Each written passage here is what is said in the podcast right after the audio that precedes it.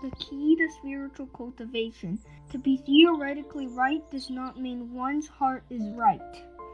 The key to spiritual cultivation is to be mindful of this heart all the time, observing whether it is good or bad, sad or happy.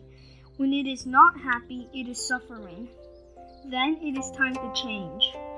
How to change one's perception, thoughts, and behavior.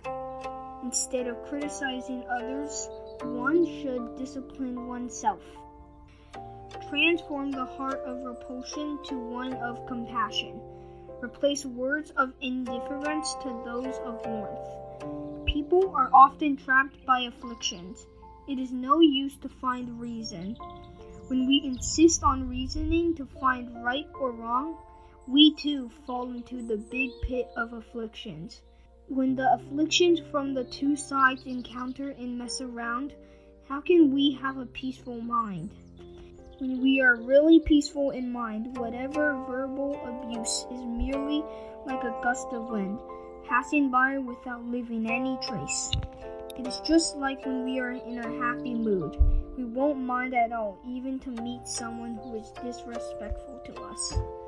In fact, everyone is capable of making the right decision if their heart is still powerful.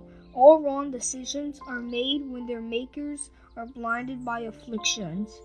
At this time, it is difficult for him or her to listen to right suggestion, as the inner heart has lost the ability to absorb virtuous dharma.